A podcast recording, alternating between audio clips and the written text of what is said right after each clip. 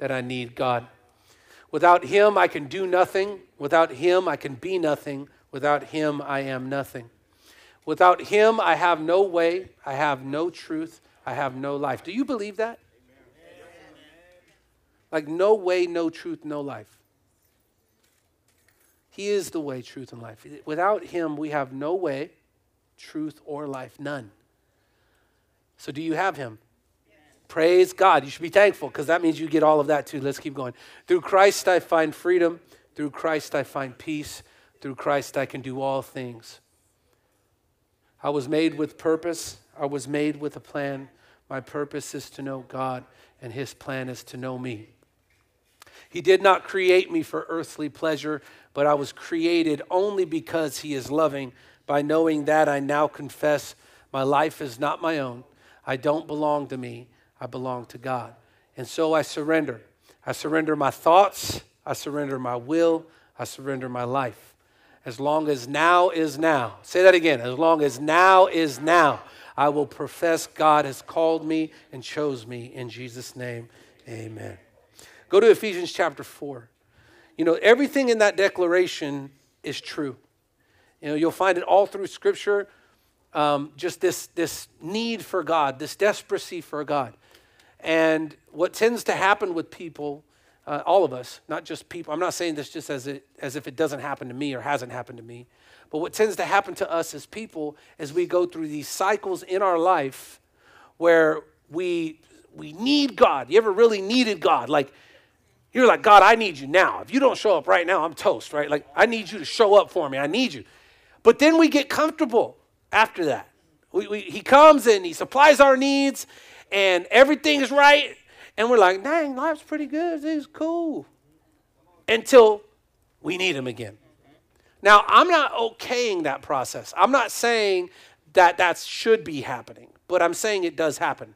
I'm saying there's times in our lives when we're desperate for God, so desperate that then He shows up and He really meets us. But then we get complacent, we get comfortable, we get lazy in our faith, whatever you want to call it. Some of us get overzealous. We get too, you know, focused on building something, doing something. Like it just we just get to a place where we feel like we don't need God no more. Overly confident or we become extremely comfortable and then God smacks us off our horse again in love and says, "Do you remember you need me?" Yeah. They're like, "Oh God." And then there comes a place and, and this I really believe is the the work of sanctification where you just need God and, and you really don't have those hard swings anymore. You know what I mean? Like you're not so easily thrown off course. You're, you're kind of at his feet all the time and it's serious all the time. You're not just trying to have a good time in the Lord, you're trying to be with the Lord. It's different. Right? Anybody been married a long time, you know what I'm talking about? You're done trying to have a good time in the marriage because like we just gonna do this, right? We just married, we're gonna finish this thing, right? But it's, it's no longer about trying like expos and, and trying to get away and, and it's not about that anymore. Like those are cool. I don't know if you've been there. I know me and michelle have been there. It's cool. We've been to the beach. We go to the beach. We come home. It's like yeah that was cool but i'm just glad to be with you. I'm just glad to do it all with you. I'm not trying to like live for the beach. I gotta be careful because some of us are still there right? Like no i live for the beach brother. That's those are my best times with my family. Don't lie. You know you guys be arguing all the way all right, complaining about the sand. You're just complaining about everything.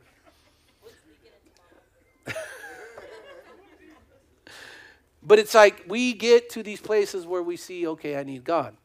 So, my prayer today, uh, for the last four years, God has been having me toil the ground.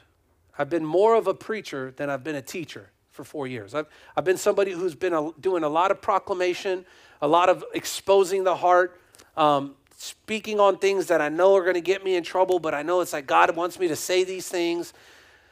And that's been a lot of the ministry. We're coming into a time now where that's not going to necessarily stop. There's a place for it, but we need to start moving into some teaching. Meaning we have the, the church is at a place where it's matured enough where teaching is actually going to be useful. What happens is most people come into a church and they're already being taught when they should be reached with the gospel first. They, they come and they start learning about spiritual warfare when they should be learning that they're actually in need of God. You see? So that can't completely stop. We, the Sundays and the, the live uh, um, uh, Facebooks and all that. It's so the gospel can be preached. That's why this exists. But we do have to have some teaching for the church because you have to grow and be equipped in your faith with God that you would go further into the things of God. And so um, this is the last sermon that I'm actually preaching on rebellion and repentance. And then we're going to move into a season of teaching on spiritual warfare. And I cannot wait for that because I feel like it, a couple things are going to happen. Number one, you're going to end up seeing how much warfare you're in. If you don't realize it, you're in a conflict, a serious conflict, a battle for your soul. For those of you that are saved, it's no longer a matter of, man, this is really good. I'm starting to feel the presence of the Lord. I may not even get into this message. For those who are saved, it's not really a matter of your soul being stolen anymore because God keeps you, He has you now. But what the enemy wants to do is make you ineffective as a believer. He doesn't want you effective as a believer. He just wants you, oh, saved? Cool. Now I'm going to stop you from saving other people. Now I'm going to stop you from preaching. I'm going to stop you from teaching. I'm going to stop you from believing. I just want you just, all you need is Christ. Cool. Don't be effective though. And that can't happen. That can't happen. We must be an effective church. We must be passionate about the things of God. We, we must be real about it. It has to fuel us. There needs to be an expansion of the kingdom, and there needs to be an equipping of the people. Like it both has to happen. Spiritual warfare is on both sides. And the more you start talking about the truth, the more you start getting in trouble. I'm going to talk about this next week, and I'll just say it right now. The reason why preaching is so offensive to people is because it pulls back the covers on your heart, right? You're like, surprise! And you realize you're naked. And you're like, ah! Right? That's what preaching does. Preaching exposes you before God. And if it's God's will, He'll expose you before people.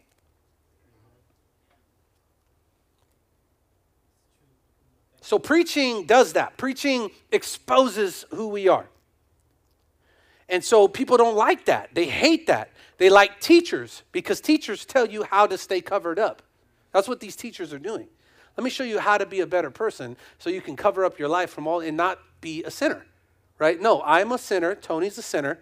I'm fully exposed as a sinner. I'm not going to deny that fact. If I say that I'm not a sinner, I make God a liar. I'm a sinner.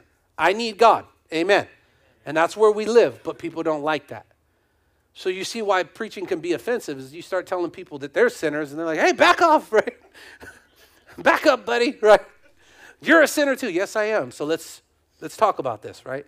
Teaching will equip you though how to stay in the light but be effective for Christ. And so I'm hoping that we can do that starting next week. But I'm going to tell you right now the more you bring back the covers, the more you put the truth on it, the more opposition you're going to have, the more persecution you're going to have. There's no doubt about it. If you start blowing the whistle on the government today, if you start saying what it really is and you have proof and you start trying to raise awareness to the people of how they're being used and manipulated and you start pulling the curtain on the government, the government's going to shut down your bank account. They're going to arrest you. They're going to throw you in jail. They're going to do everything they can to make you look crazy because the closer you get to revealing how truthfully deceitful it is, the more they're going to oppose you because they don't want people to be free. They want them to be oppressed. So when you have a real enemy that you're now saying, yeah, he's a liar, he's a cheater, this is how he acts, this is how he operates, this is who God is, then guess what the devil's going to do? You better be prepared to get flat tires every time you come to church. You know what I mean? Like he's just going to start throwing nails in the road. Stop! Because it's true. Amen? All right, so today, I want to talk to you about preachers and teachers. This is just going to kind of transition, us transition us into next week. Um, Ephesians 4, I want to start in verse 11. Father, I pray that I would not speak as just a man, but I pray with all of my heart that you would use me for your will, that your spirit would flow through me, that you would remove Tony, and that the Lord himself would be present. Father, even allow my brothers and sisters to receive only what is from you. We pray for your anointing now in Jesus' name. Amen. Now, I want to uh, highlight something and point something out here in Ephesians chapter 4, verse 11. As I was talking about this, I was preparing for this. I ended up in a conversation with somebody that said something to me uh, that caused me to go, okay, let me dive a little bit deeper into to this. So in Ephesians 4:11, this is what it says. And I'm reading out of the New Living Translation. Now these are the gifts Christ gave to the church, right? So we see right now that everything that's about to be listed is a gift to the church. Okay? It's not um, and, and, it's a gift from Christ. It's not something the people vote in. It's, it's not something the people uh, uh, approve of first. It's actually th- something that the people acknowledge after God has given the gift. So, this is something that's very important. We have to see it as a gift, and we have to see it as something God gives, not as something people create or people position. Okay? But this is these are the gifts Christ gave to the church. Watch the watch the list here. The apostles, the prophets, the evangelists, the pastors, and the teachers. You do not see preachers in here. And I'd step back and say, okay, well, I, I, I kind of started reasoning a little bit. I ain't going to lie. I kind of was like, well, they all preach. They could all preach. No, preaching has a specific function, just like apostles have a specific function and teachers have a specific function. Preaching has a specific function, but it's not listed. Let's read it again apostles, prophets, evangelists, pastors, and teachers. Why? What were they gifts? To, who were they gifts to? They were gifts from Christ to who? To the church. To the church. To the church. So you, you're not supposed to be an apostle to the world or a pastor to the world or an evangelist to the world. This is what's hard for people because that evangelistic work, they go, oh, no, no, no, you got to evangelize the world. No, the evangelist is for the church. You're going to find people who God has drawn to be with Him. You're not going to evangelize the world, you're going to evangelize the church. Are you seeing that? But God has left preachers for the world. Now, preachers still benefit the church because we're believers. So everything that comes from God we benefit from. But the purpose of a preacher is not to sit and just tell a believer over and over again how wicked they are. No, they're to go into the world and tell them to repent. That's what a preacher does. You need to repent. You guys are no good, right? So for four years, God has been having me preach to you. Now, there's been teaching and things like that, but there's been other people evangelizing and things like that. But just to bring it all into a, a sum here, the apostle, the prophet, the evangelist, the pastor, and the teacher are all performed within fellowship. You cannot trust a teacher if you have no fellowship with the teacher. You might even be able to trust what they're saying because you can verify that they're teaching accurately, but it doesn't mean that you can trust the teacher because they say things accurately. The Pharisees said a lot of things accurately, but they were not trustworthy. See, fellowship is where evangelism works. Fellowship is where prophecy works. Fellowship is where the apostolic works. All these things work within fellowship, but they don't work if you have no fellowship. How's Paul going to lay hands on Timothy and then never fellowship with him? And then try to remind him later, remember when I laid hands on you, Timothy? No, that means something because they cried together, they laughed together, they endured together, they suffered together, they worked and toiled together. There was a real unity in that fellowship. But the preacher doesn't need to have fellowship with you. The preacher just preaches. So next time you see a person on the corner preaching the gospel, don't give them such a hard time. Just because they're on the corner doing it doesn't mean that they're out of order. They're actually called to preach to the world in hopes that then some would come to God. So I noticed this and I said, wow. So an, an apostle was not for the world, it was for the church. A prophet wasn't meant to go just prophesy to the world. He was meant to prophesy to the church, which lines up with Paul's letters in Corinth for what? The edification of the church. Because when you prophesy to the church and then they see it all coming to pass, they see the work of the Lord happening, they see Christ, you know, being lifted up, it edifies everybody. But when you prophesy to the world, what happens? It's like it's like death. And it's supposed to be that way, Mike. Like when you preach to an unbeliever and they don't want God, they're supposed to go, dude, pff, that's how you know it's effective. We're not supposed to be accepted by everybody. That's one of the other false uh, ideas inside of church is that pre- I, I want to be careful how I say this. Modern day preachers, which are really just teachers that people have raised up for themselves. They're, they're not really preaching the gospel. It's, it's very rare you find somebody truly preaching the gospel. But modern day preachers have said Christianity's cool. To who? To who? I was looking at some videos the other day. Um, me and Phil and I believe Rashawn, we were looking at some videos from Christian hip hop. And I was like, I was saddened, but I'm not judging the people because this is the state that we're in. But I was saddened because I said they're literally trying to make it relative. Church, can I tell you the gospel is not relative to the world? There's no way that you can come into the gospel in a relative way and then the, somehow like, like stay there as it becomes more true. I, it doesn't work. Either the truth is presented or it's not.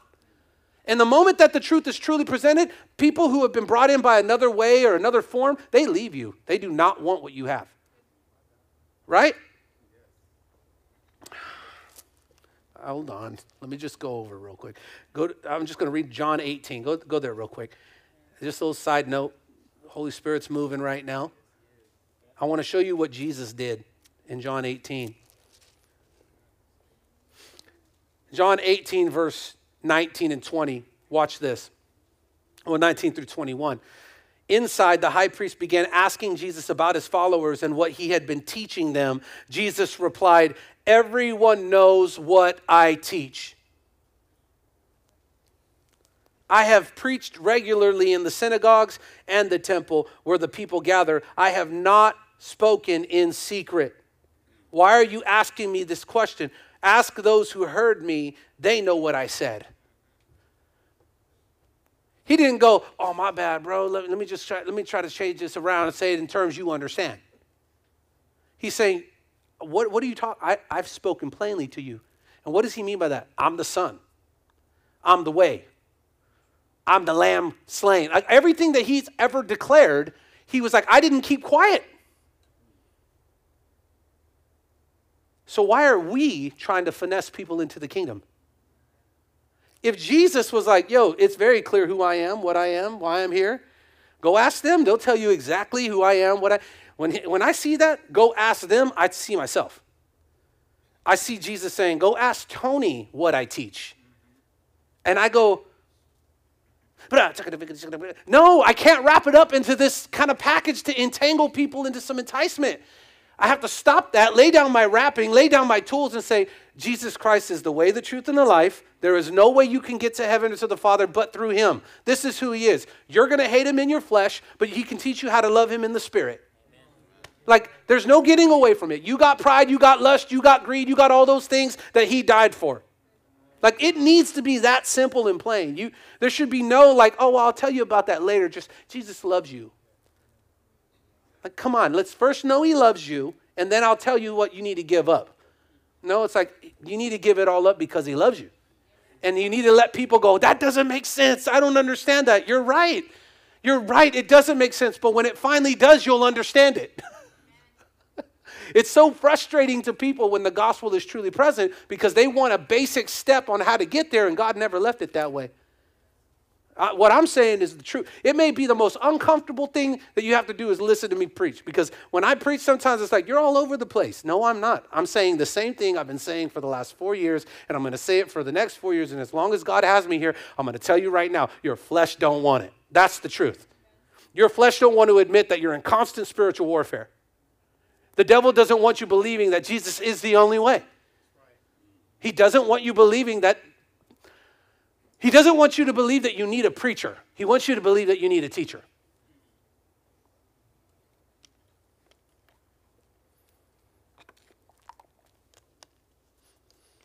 We need a preacher and we need a teacher. We need all of the, the gifts, but we need to know where they're placed. Real quick, go, go to uh, Matthew 3. I want to show you something else here. It's one of the reasons why when, I, when we first started the church, you know, my background, just to give you guys some understanding here, some context, I'm going to talk about myself real quick. my background is in preparation. My background is in presentation. My background is in scaling and growing and, and meeting people's needs. I mean, I, I, I grew an insurance business. I did really, really well at it. Um, I understood consultative sales, not just, you know, just a, selling like a, a Kirby vacuum, right, or something like that, but like understanding like people have needs and understanding how to how to build rapport quickly. Like that was my skill. That was my gift set before. So when I came into Christianity, even as I was perfecting that, I was like, oh, I'm going to get really good at preparing sermons. So I started doing the whole, you know, you highlight, you put a dot, you do all these things in order to look at your paper so you can make sure you're on track. And I did all that too, and I'm not shaming that. I actually did really well at that. I'd insert where I needed to have the joke. I'd say, kind of give myself some pointers on how to remind myself of the joke that I'm about to tell. All those things that you do as a speaker, right? I did all that. But when God said to start Pathway, He said, I don't want you doing that. I want you relying on the Holy Spirit. Now, that, that's hard. Now, let me tell you what's hard about that. With God, that's easy. With you, that's hard. So with God, I have no problem doing that. Ah, the Holy Spirit's leading me. We're good. God, hey, what's up? When I got to get before you and I say, I have no notes. And now you're going to have to discern and rightly divide if what's coming from here is true. And it's going to force that whole reality that you can't just go with what I'm saying. But you actually now have to discern and use your own spiritual relationship with God to decide what is Tony, show him mercy and grace and throw him out, and what is Christ? Let me get that. And you have to do that. Now, here's the ironic thing. The ironic thing is we do it every single day. You go to lunch with somebody and you just move in a free conversation. Right? You ain't got no notes on you.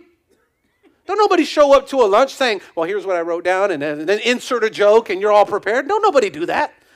You just sit down and you enjoy the fellowship, and God freely flows, right? right. I was at your house how long last night? A couple hours?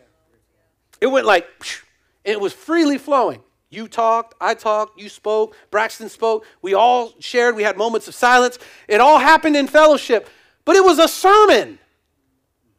Everything we see written here was Christ giving a lifelong sermon. We actually take from the accounts to create messages. We'd get more just reading the account. I'm telling you right now, like, he said, I don't want you writing these notes and then following the notes. I just want you to obey me and I want you to trust in my spirit that the spirit will give you what you need to say at the time. And then the spirit will move in the people to, dis- to decipher that or to discern that on what they need. He told me that. He said, I'm going to have you spray like a water hose. And only those, if, if they're this deep or that deep, this deep, they'll get what they need. I will do the rest. So it's, it's an interesting thing when you come up fully prepared, you come to a service, it's fully prepared. Like we had no, I, I did worship today. I should not be doing worship, but I'm willing, right? But I did. But it really didn't matter because what does it really matter if everyone's up here or just one person? Or how about the times we don't have worship? What does it matter, church? Do you wake up every single day and it's the same thing every single day? Come on. It, you know that what I'm saying, it's too real. That's the problem. We don't want that. We want to escape from reality and we want this packaged sermon so we can feel like we accomplished something. No, you need a real conversation with a real God who's actually in a real body, who's actually doing a real work. And it's where the worship don't matter, the preaching don't matter, the AC doesn't matter. Hey, how many of y'all were there uh, uh, years ago when we went without AC in that one building over off of Fourth? I know some of us were there. It was hot. It was hot, but we gathered. We sweated together. because it wasn't about the AC, was it? It's not about the worship. It's not about the things we're doing. It's about the Lord. Are we able to recognize him when he shows up and he starts to move? That's this is I'm just being transparent with you about how God has me doing it. You know another thing is it's not predictable. We love be, things that are predictable. I push this button, and then this happens, and then this happens, and you bling, right?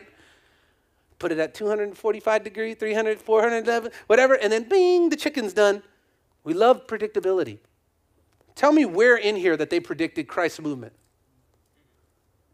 Tell me where the, where the Lord said that you're going to be able to predict his movement or the Holy Spirit's movement. See, the problem, even with what I'm saying right now, man, church, you got to be, if you're in the Spirit, you should be praying for me as I'm preaching this. The problem that we're having right now is, is we have uh, two extremes. We have one person that says, okay, we get it, but it doesn't mean you could be careless, Tony. And they look at, at me dragging the conversation on as if I'm being careless. I'm not being careless. I'm being extremely prayerful, intentional about every single thing that's happening right now. I'm actually discerning the hearts that are in the room and the people that are, I'm actually before God right now. You see what I'm saying? So this is not about being careless, and it's not about being overly careful or fearful. That's what happens with people is they get they either go, okay, I don't want to be careless, so I'm going to be prepared, and they try to find this balance, but they end up on one of the two extremes. They either prepare way too much, put too much effort there, or they don't do anything at all. No, we're in attention, guys. Right now, your heart is in attention. There's a part of you that's like, I want. Go ahead. You said you're going to preach about preachers and teachers. Go ahead. Well, I can't. I can't do that unless the Spirit releases me. I want to get there, but the Spirit's not releasing me because there's a work happening inside of the hearts of people, which is why preaching is necessary. It's revealing your heart, like uh, your control issue, your, you know, all that stuff that's inside of us, of our expectations of what we think we should get when we come to a church service. Some people walk in and they judge everything by what they see. Well, do that with 20 churches and tell me the difference. They all got TVs, they all got logos, they all have people speaking out of pulpit. How can you discern the difference? By looking on the outward. You need to hear the heart of the matter. You need to hear the heart of the Lord. You need to even now just allow yourself to be free from any expectation or free from any criticism. Allow yourself to receive what God is actually saying through the vessel. He's saying, I'm not going to move forward right now until your heart's ready to receive. And guess what? If that's one person in the building, the rest of us who are willing will wait. We'll leave the 99 for the one. I don't need the service to hurry on. I have the Lord. I'm at peace with God. I don't need Him to perform for me. I can wait upon the Lord for the one that's struggling. Come on, church. Mm. Matthew chapter 3, verse 1 through 12. Watch this. We're talking about preachers and teachers. I'm not going to get into the teachers part too much, but I want to talk to you about the preacher. In verse 1, in those days, John the Baptist came to the Judean wilderness and began preaching. Just say preaching. You need to see this. What is he preaching? His message was Repent of your sins and turn to God, for the kingdom of heaven is near. Now, if you did that today in America, right, and you just went out and you started saying, Repent for your sins, that's all you said, what's the response you're going to get from people? Are you going to get somebody who comes and goes, Yes, forgive me, Lord? It could happen. But what are the chances that? I mean, you see them on YouTube, you see the, the preachers, right? Do people really come and repent? But, but John, because there's something about a preacher that you need to understand. A big problem with today, a big problem with today is everyone's trying to be somebody they're not. And what I mean by that is it may not be your job to say repent, but it definitely was John's. So there was an anointing on John. When he said, when he did that thing, God moved through it. Okay? Guess what? There's an anointing upon me. I don't say repent, but I preach to where people repent. In the gym, in the church, at home, in the supermarket. Everywhere I go, I'm constantly looking to preach. Constantly. Because that's what God has called me to do. But I'm not standing in the gym, repent. Six, seven, repent. you know, it's not, it's not like that. But but boy, eh, try it. and, and, and, no, let, us keep it real. If Dale was here, he'd tell you the truth. Sometimes, though. Sometimes. One time I was in Denny's right here at Shields and Blackstone. Were you with me? Phil, were you there? Philip, Isaac, Dale, and I feel like somebody else was there. And we're talking, and it was like the Spirit of God just came over me. And I know, like, when I talk like this, see, this is God humbling me, guys. I'm just keeping it real. Like, this is God humiliating me. Okay? And I hate to say it because all of God's ways are good, but I don't like I don't like what I'm about to say because I care too much about what people think. But it doesn't mean that I won't do it because I care more about what God thinks than you. But it, it leaves me in this really weird place with people that I know is there. Like you're just off your off the handle. Like I know Aaron's felt that way about me before, uh, you know. But it's just the truth. I, I'm sitting in. It, we're sitting and we're talking, and the Spirit of God comes over me, and I said, "Everyone!" I yelled at the top of my lungs, "Everyone needs Jesus!" And I slammed the table. And and now you got to understand, Dale, he comes from like like he should have never came back to church after that. Just put it like that. But I said, everybody needs Jesus. And the place just got quiet. Like, I mean, workers stopped working. There was nobody moving, right? And I said, everyone. And it went, and like it wound back up, back to normal. Nobody said anything. It was a moment, and that was it. Now, I don't know how far that went, or I don't know if every time I go in there, they're like, oh my God, this guy's crazy. But in 24 years of being a Christian, I've never done that. But, but people will want to define you from that one thing. But I've never done that. And afterwards, the fruit that came from it through a gay couple that was there was evident. So, and I, am not going to get into that because that's a whole other story. But what I'm saying is, is God knows who needs to say what they need to say at the time they need to say it. And sometimes it's repent. And, and that's it. And nobody's going to like you for it. Your kids, your wife, your husband, like there's people are not going to like you for saying we need to repent. Amen. But the preacher says, repent and turn to God. Now watch this. The prophet Isaiah was speaking about John when he said, He is a voice shouting in the wilderness, prepare the way for the Lord is coming, clear the road for him. John's clothes were woven from coarse camel hair. and he wore a leather belt around his waist. For food, he, for food, he ate locusts and wild honey. Now, how would, you, how would you feel if you saw me out front with a cricket and some honey on top going, Repent, for the kingdom is at hand. Little leg pop out. It just sounds crazy to me. I'm like, this guy was crazy. You couldn't just eat bread, bro? Like, you know, people had bread back then. Fish? You probably a common locust and honey. Right? And he's like, repent. He just looked crazy. He wasn't, he, you, I guarantee you, none of you would have hung out with John the Baptist. Nobody. They'd have been like, that guy is crazy. But, but watch this. Watch this. Verse 7. But when he saw many Pharisees and Sadducees, when he saw the, the religious teachers, when he saw that there was people there who thought they were right, to watch him baptize, he denounced them. This is another thing about a preacher. A preacher is going to denounce false teaching. A preacher is going to denounce self righteousness. A preacher is going to denounce anything that doesn't promote the dependency of Christ. They will not have it. They, they cannot let you lean on something else. If they see that a particular way has your heart, they're going to denounce it. No, you need Christ. You need the way, the way. You see?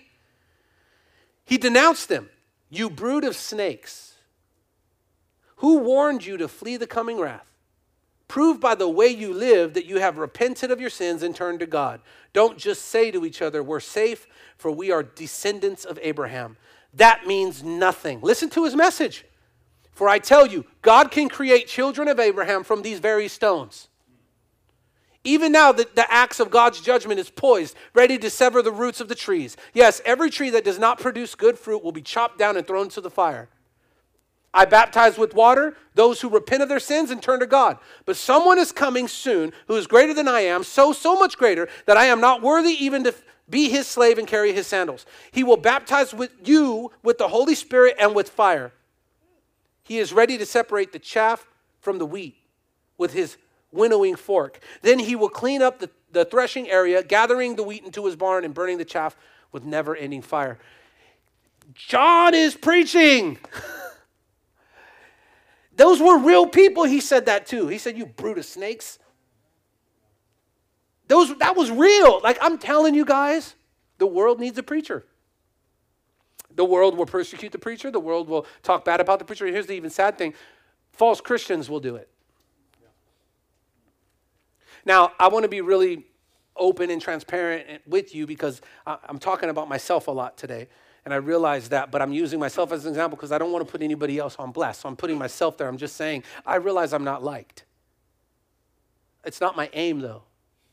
I know that the reason why people don't like me when they don't like me is because they don't like the message that I'm carrying. They, they don't like the fact that I'm saying, you're a, go, you're a professed Christian that goes to church for all the wrong reasons. They don't like that. They're like, bro, I came to your church. Almost like they're gracing us with their presence. I came and visited you today. How dare you tell me this? No, God drew you here, and you're going to get the message that God has for you, and you're going to deal with Him on it, not me. So, why should I be careful when I'm handling something that is so cutting? Uh, why should I be careful? I need to let it cut. Do you get what I'm saying? I need, I need to let the truth do what it does. I need to let people who come in with sexual immoral spirits be exposed before God and they fall under the fire of God so they could repent and turn to God. I need to let people who come in here with greed and they cheat on stuff and hide and sneak so they can be free from that. That's what God really wants. He wants people who are false Christians to be real Christians. He wants people to be real children of God. Now, you guys know, like, it's crazy. This could be the first sermon you ever heard preached from this church, and you'll judge the entire four years. It's no different than jumping into the scripture, reading one scripture, and saying, I don't believe the book. I don't like what that had to say to me. Well, if, if what you're looking for is to your liking, then it's not the truth because you will not like the truth. You learn to love it, but you do not like the truth. I don't know anybody in here who likes the truth. so I'm preaching. I'm not teaching, I'm preaching. The, the, the difference from a preacher to a teacher is a teacher explains Christ. That's what we're going to get into as we get into the spiritual warfare. I'm going to explain to you Christ in that warfare. I'm going to explain to you the work of God in that warfare. But I'm not going to preach like I am right now. Right now, I'm preaching. That's what I've been doing for the last four years. And maybe it'll bring some clarity to some of you that have I've rubbed the wrong way. It's not me that's rubbing you the wrong way. Matter of fact, I was sitting with a sister this past week, and it kind of was confirming and moving in me this whole message. And she said this to me. She said, I don't like the way you preach. Well, I mean, come on. You left three times, brother. but you never really left. But you, there were things that you didn't like that were said. There's things I say I don't like. I'm like, God, that's a hard word. That's a hard word for me to, to even receive, let alone say it. It's doubly hard for me because I'm held accountable before you. You see what I'm saying? So I'm accountable to God and I'm accountable to you right? How would it be if I'm up here, I'm talking about greed and sexual morality, but then you see me out there doing all that stuff? It, I'm held to a, a, higher standard, but thank God I'm not keeping myself. Thank God that God is the one that keeps us. Amen. But that's why I can preach the way that I do. That's why I can say what I say. So when the sister said this to me, it stirred in me. I said, I know exactly why you don't like it because I'm not teaching a five point, hey, here's how you get better and go deeper. I'm not doing that. I'm preaching the gospel and it's revealing people's hearts, and they don't like it when their heart is revealed. So then what do we do by our human nature? We pick it apart. Well, you, you know what? We just start, look at the way you're dressed, look at the way you talk, look at the way you sound. We just pick everything apart because the truth is lighting us up. And we're going, dang, I really have to look at myself right now. No, I don't know. I don't want to do that. Let's look at you. Where's all your worshipers? Why isn't there any worship? I've heard people, we had like two, two weeks in a row where we felt like we needed to pray instead of worship. And there were people who came during that time and never came back because we didn't have worship. Um, I only know that through relationships, you know what I mean? But they're like, yeah, they didn't even have worship. That's ridiculous. Uh, it's like, well, I don't know why you're coming to church then. I don't know why you're coming as the church if you're coming just to receive something, but you're not coming to contribute. Come on, help me, because that's true. And I, I, know some I know some of us in here, ooh, boy, we like, what are you trying to say? I'm get out of the flesh. Get out of the flesh. Don't listen to your flesh. What are you trying to say? Because I'm not serving. No, I'm not saying that at all. Just look at your heart. Just be honest before the Lord. Because the reality of it is, is that you're actually covered in love. You're actually covered in love. But this person said, I don't like the way you preach. And I said, man, it's crazy because who would say they like it? Think about what I'm saying. Who would say, I like what John the Baptist preached?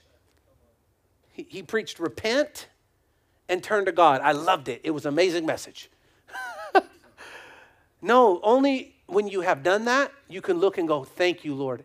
Because it's not a matter of liking, it's just a matter of truth.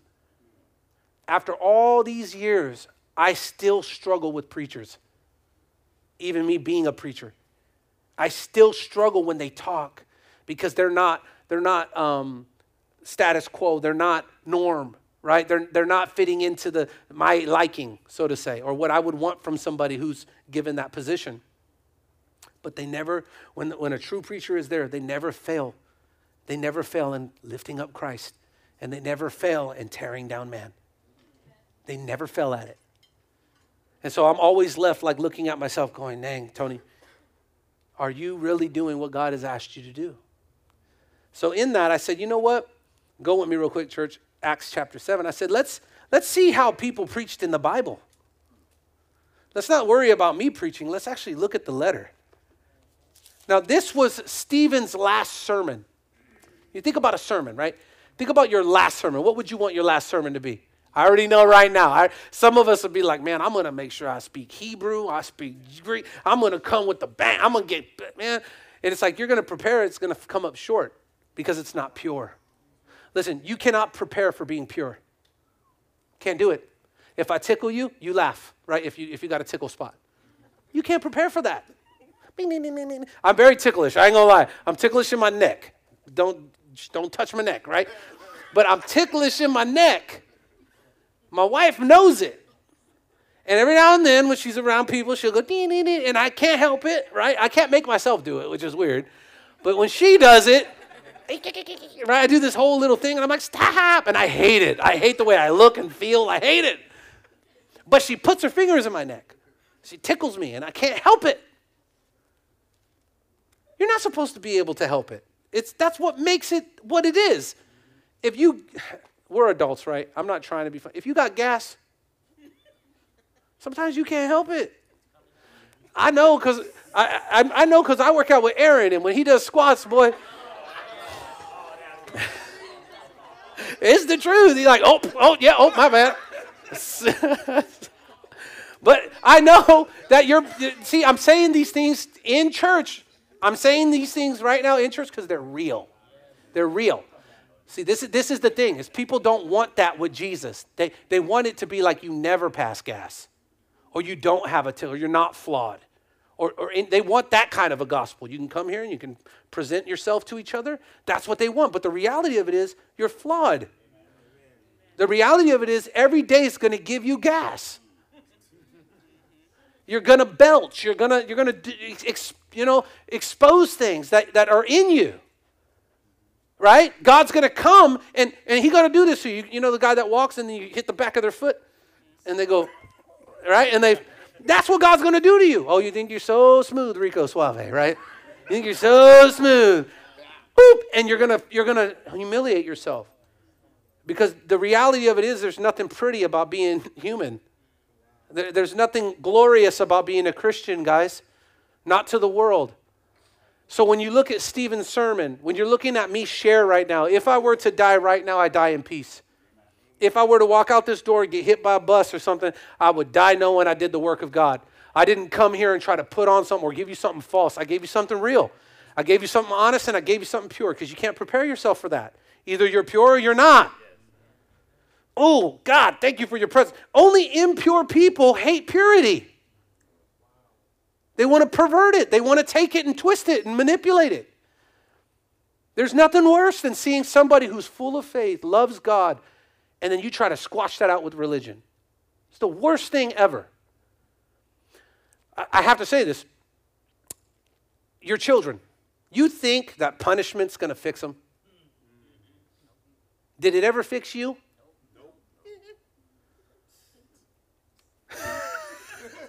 That's what I mean, brother. That's just like a belch. It's like it's the same thing. It's what Erwin does.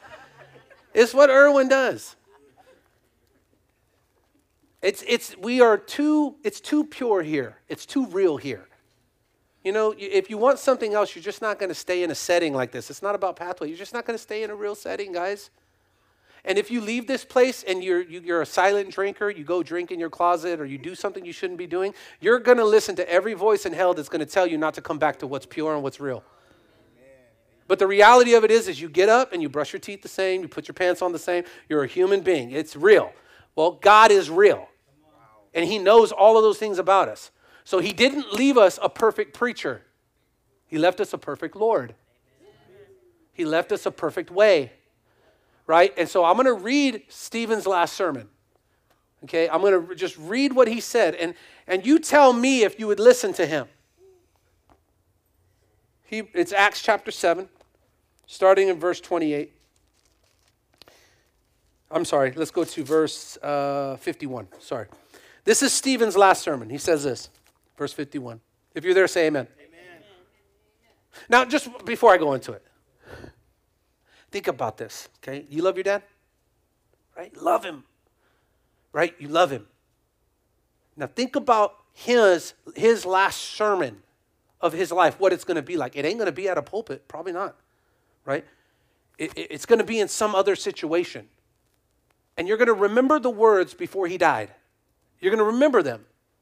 And if his words meant nothing before he died, you're going to remember the ones that meant something. You really are. You love him, right? You know his quirkiness. You know his attitude.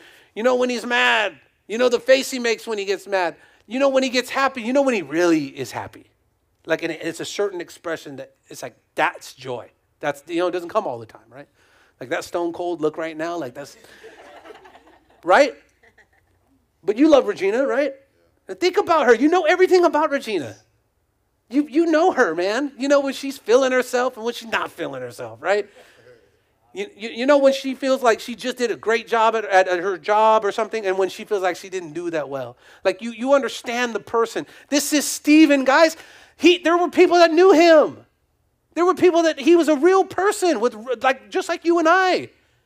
You see what I mean? Like sometimes we over glorify them to a place like they're not just like us. They just like you and I. And this was his words. This he didn't spend 20 years preparing this final sermon the Spirit of God came upon him and he gave this final sermon. Now, watch this. Powerful. He says, verse 51 You stubborn people, you are heathen at heart and deaf to the truth. Must you forever resist the Holy Spirit? Doesn't, doesn't that kind of sound like John a little bit? Because the same spirit that was in John is upon Stephen. And that same spirit is supposed to be in us if truly we belong to God. Now, of course, you're my brother and sister. Like, if, if I sit with you guys, I'm not going to just tell you you're heathen at heart. I'm not going to do that. You're saved, right? But you bring somebody else who's leading people astray, and I will tell them, yes, you are stubborn and heathen at heart. I, w- I will have no problem telling somebody who's leading people astray that they are false in what they're doing. But people who are saved, I'm going to love you. I'm going to hang with you. We're going to repent together. We're going to walk through everything together. We're going to do life together.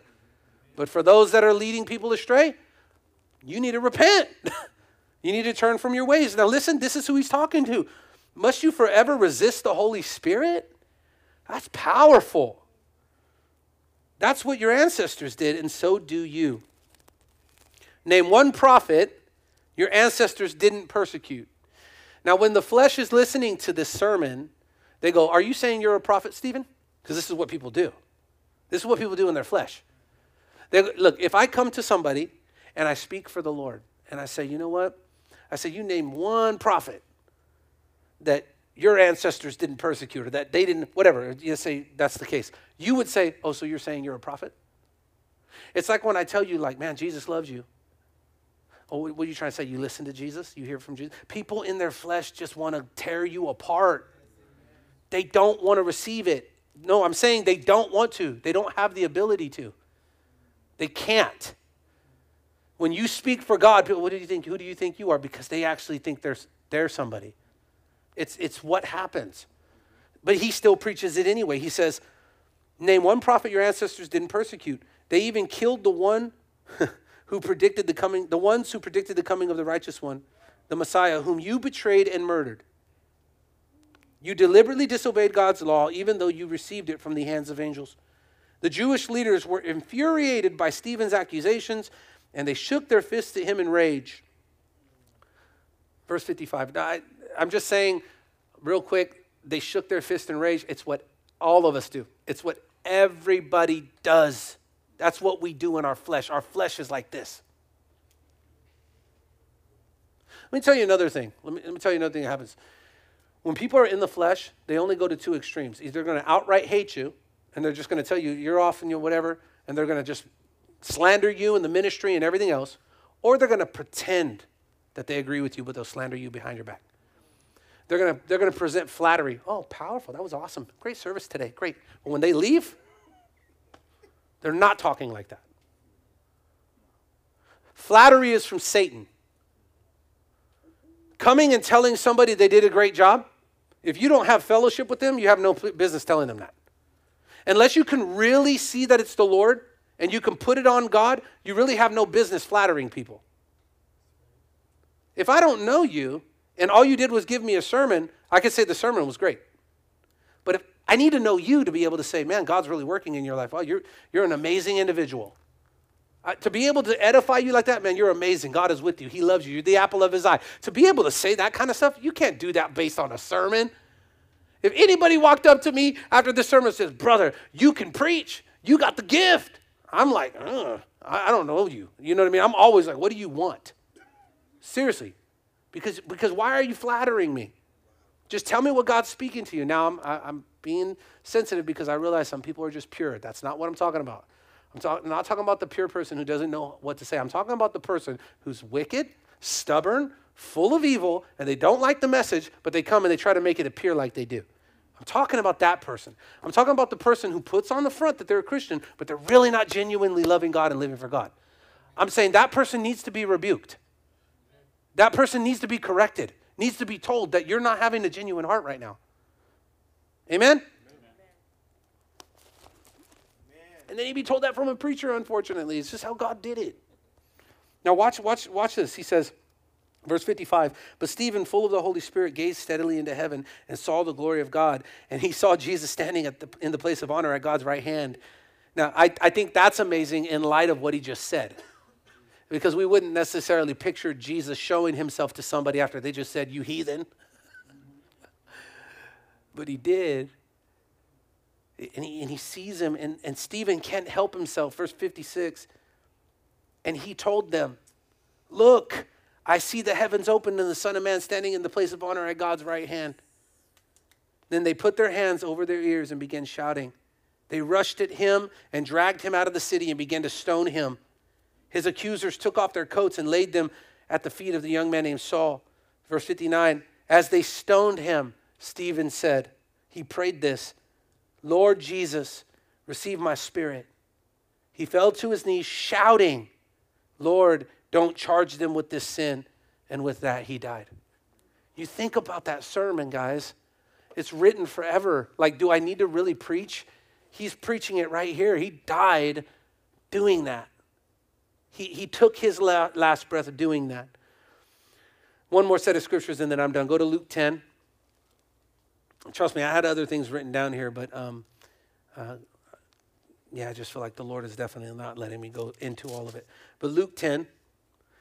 Now, in Luke 10, 1 through 12, you can read it later if you want, but Jesus takes the 72 and he sends them out two by two. Now, he did not send these 72 two by two to teach anything, he sent them to preach. And he says, When you go into the city, I want you to preach. I want you to go and knock on the doors. And if they receive you and they receive your message, what do you do? What's the scripture say? You're supposed to stay with them. But if they reject you, what are they supposed to do? They, oh, everybody knows that part. Why didn't you know the other part? The other part's better, man. You get to sit and eat with them and fellowship with them. But you dust off your feet. You go outside the city and you say, The kingdom of God has come to you, and you move on. Now, a couple things here, okay? And I guess now I'll do a little bit of um, shining some light on some stuff. Some of us stay in relationships longer than God has called you to. You keep knocking on the same door, they've already told you no. You keep trying to tell them about the Lord, they told you they don't want him. You need to move on. You need to go to people who are actually going to listen to you. You need to move on. God has a people that you actually can do life with that are going to listen. Now, in the effort of preaching, you have the preaching, which is, okay, we'll say the knocking on the door. The evangelism part happens in fellowship. So it happens when you're in the house breaking bread and they're now becoming a, what we would call a convert, right? But that's what happens. It happens while you're doing life with somebody. It, it, they've already received your message, they've already received the message of the gospel. They didn't reject you, right? You can't evangelize people who reject the gospel. You can only evangelize those that have received the gospel. And then from there, you have the teaching, which comes afterwards. It helps to build and equip so they can then go and do the same thing. Do you see that? But what happens, just, just to reveal the heart a little bit here, is that when somebody comes into a relationship, and um, some of us, it's like literally you're looking for a marriage, you're looking for like a companion. And, and you want that companion to receive what you have, but you desire the companion more than you desire them to have Christ.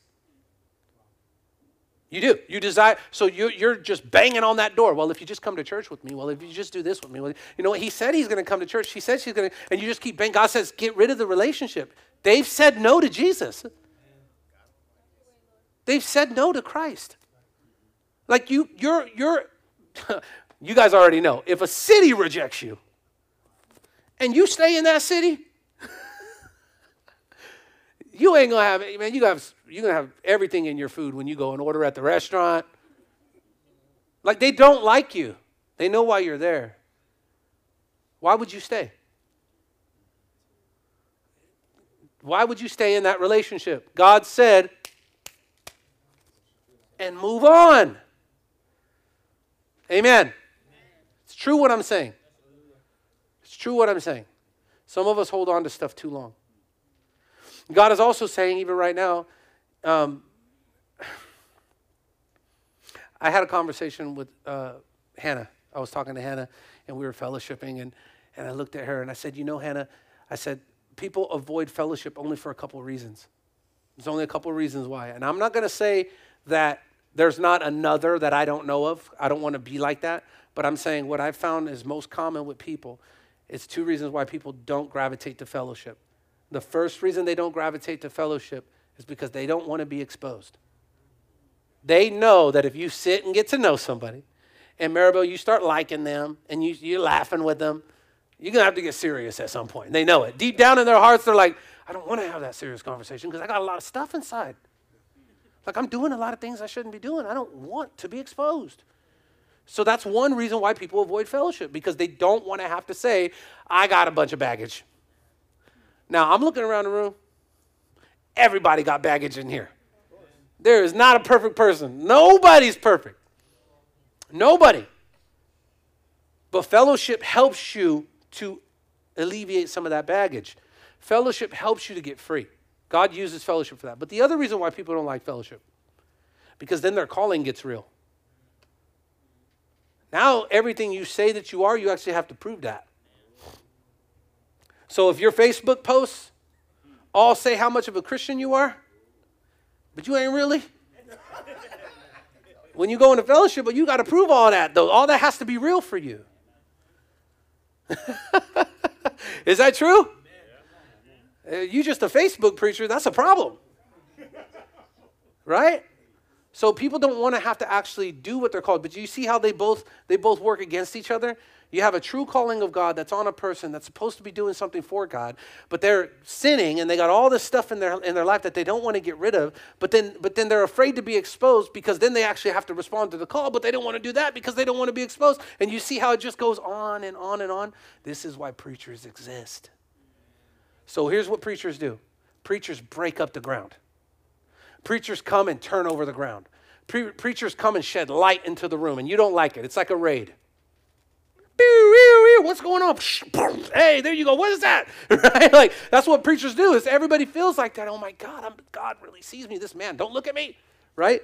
If I come over and I start squinting, don't look at me, right? No, yes, I'm gonna look at you, and I'm gonna look straight into your soul because you need that. You need people who see you. Right? Like you two, you two brothers came last week. You don't know why you're here. You really don't. You might think you know why you're here, but you really don't know why you're here. And when you came in, the Lord immediately began to reveal to me the things that you battle, the things that you struggle with. I started praying for you. I started literally praying for you because even as I started talking, the flesh was just like, didn't know what to do. And you couldn't help it because when you're exposed in the light, that's what the flesh does. And let me tell you, there's many people who've come into these church services and they've been given a word, been given told something. You see all the words that I just read today? The two, the two accounts? Did they do that privately? No. They called them heathen, heathens in a, in a, hold on, they DM'd them. That's what they did. They went to him privately and called him a heathen. That's what they said. It was public. It was public. In a public place, they said, This is exactly what you are. And those people, they cared about what people thought. And that's why they didn't come back because they didn't want to be seen. They didn't want to be known. They didn't want to come back. But the Lord began to give me things for the both of you.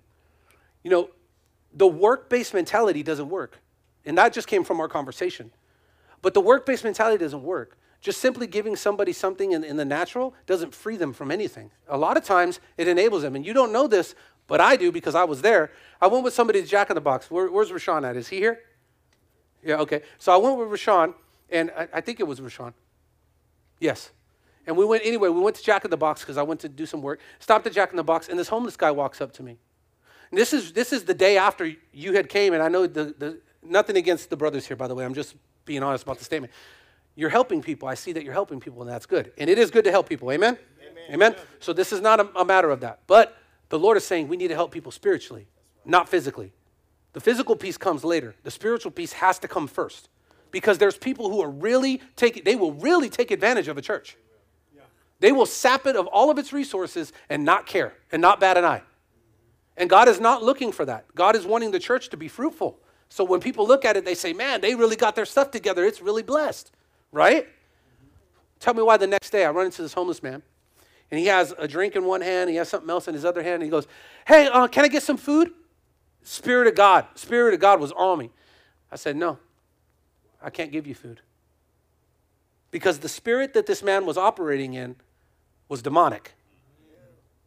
And so I said, I go, no, I can't give you food. And he goes, huh, I left a Bible over there for you. Maybe you can learn something. And walks away.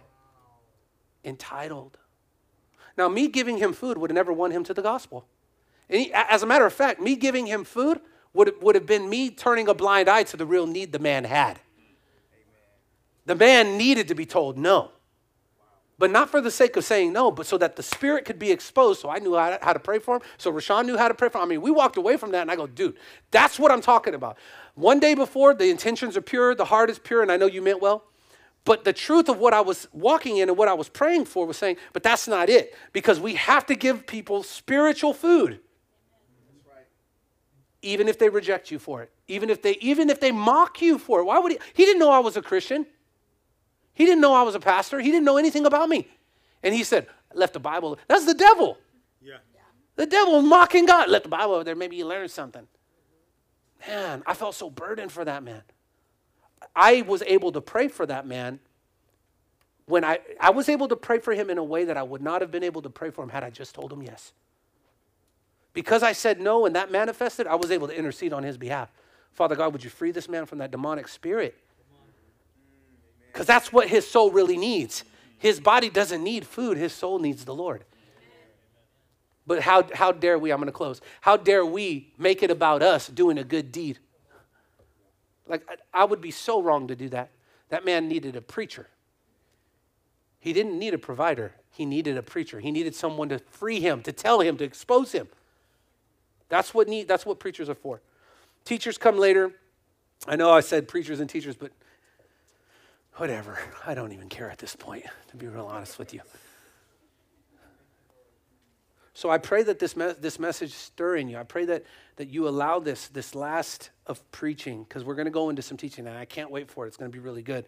But that you would allow this to expose you, you would allow it to reveal whatever it needs to reveal. If you guys come back, great. If you don't, great. It's whatever God's will and plan is for you. But I'm actually thankful that He used the both of you.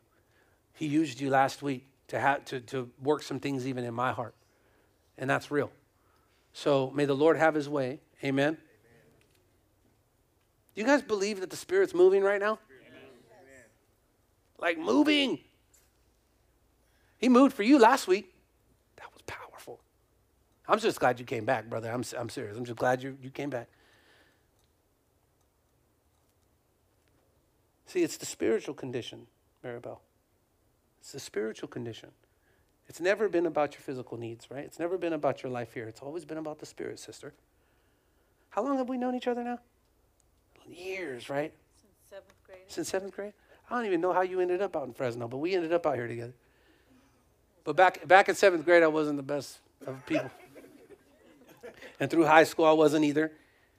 But isn't it amazing that this whole time, look at God, and this whole time, it's never been about the physical need. It's always been about the spiritual need, which is why you are drawn constantly. Whenever you can, lift up Maribel and her family in prayer. Amen. Right? I don't know if you've ever been through a season of warfare, but we've all been through things, and that, that's real. Amen? But that season's going to come to an end. You know, there, there's going to come a time where the Lord's going to give you some, a whole different season. It'll have its own problems and troubles too. But, but I love you, sister. We love you. Stay away from anything immoral. It's, it's the sexually immoral piece that shatters a man. It causes them to have perverted eyes. It's caused them to think. And I'm not talking just about doing it, I'm talking about the obsession. I'm talking about you can't even look at a woman. Any men been there? you can't even you can't even look at your sister. The Lord does not desire for his children to be bound up by a sexually immoral spirit. Amen. Right? And you got to understand that. Like if you're if it's showing brother trust, you're so you are so loved by God that he would even do this. But he doesn't want you bound up with Jezzy. she is no one to play with. And that spirit's real. But there's a calling on your life. There's a true calling on your life, which is why God is even having me say this. There's a true calling on your life to do a real work, but it's not going to come attached to that spirit. Amen? That's your dad, right? Glory to God, brother.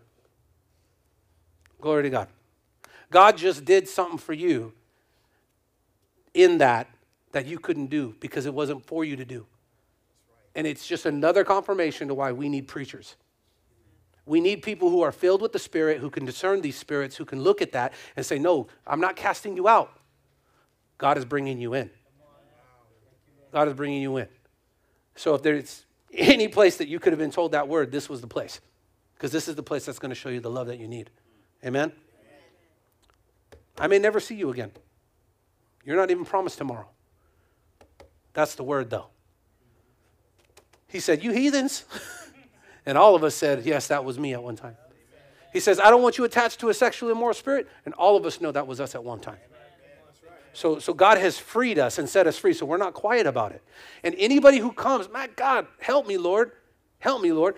Anybody who comes and then runs from the light was never wanting it. This is what it looks like to be exposed, guys, as a church. If somebody's with me, say amen, because I can't be alone in this. This is so true that it, it it's, it's all there is, is we're exposed in light. Jeremy and Sydney, I've been spending some time with you now. And I want to say something. Sydney, there is such a, I'm talking a special plan for you. When you see like God revealing stuff to people and you didn't say nothing, and it's just like, I never felt that before, I never saw that before, but you can affirm that it was God, I'm gonna tell you right now, the devil's gonna do everything he can to try to steal that reality from you. That last time that we were together and you were confessing and God was moving and we were all in tears, that was real. It was more real than the times that followed. What came after that, the distractions, the whatever comes after that, that's not reality. The reality is in Christ. Amen. That is what was real. And so I affirm you, sister, that you are his daughter, Amen. that you do belong to God. I saw it, I've witnessed it, I've tasted it, I know it's the Lord.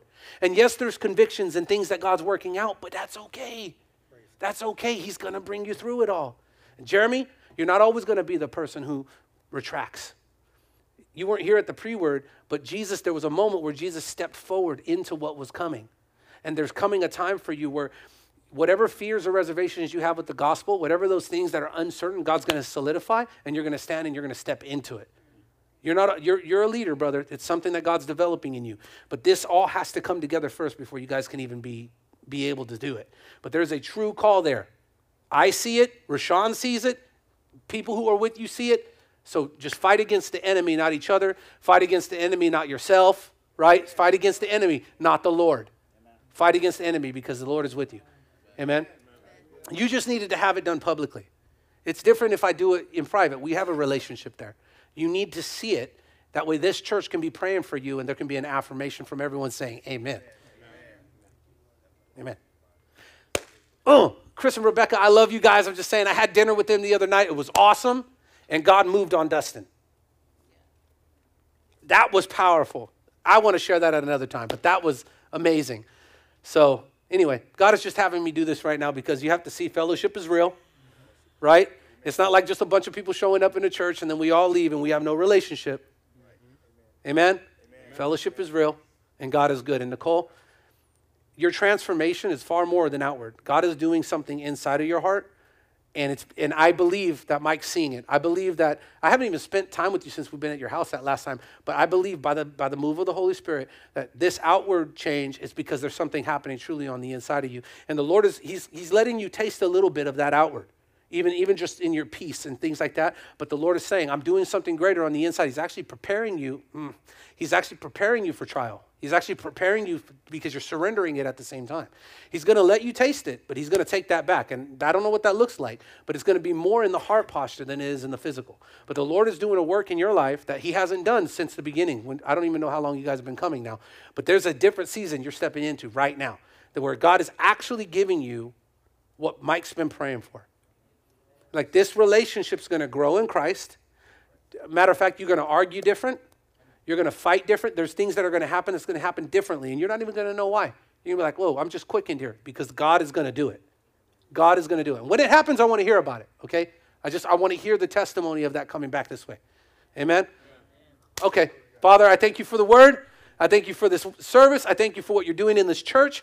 I pray we walk away edified. I, I pray we're not spectators, but we participate in the very work that you're doing. And I pray for the, the seed that's been watered today to increase. I pray for seed to be planted, and I pray for your will to be done. We ask for all of this in Jesus' name. And everybody says, Amen. Love each other. Mean it when you do it.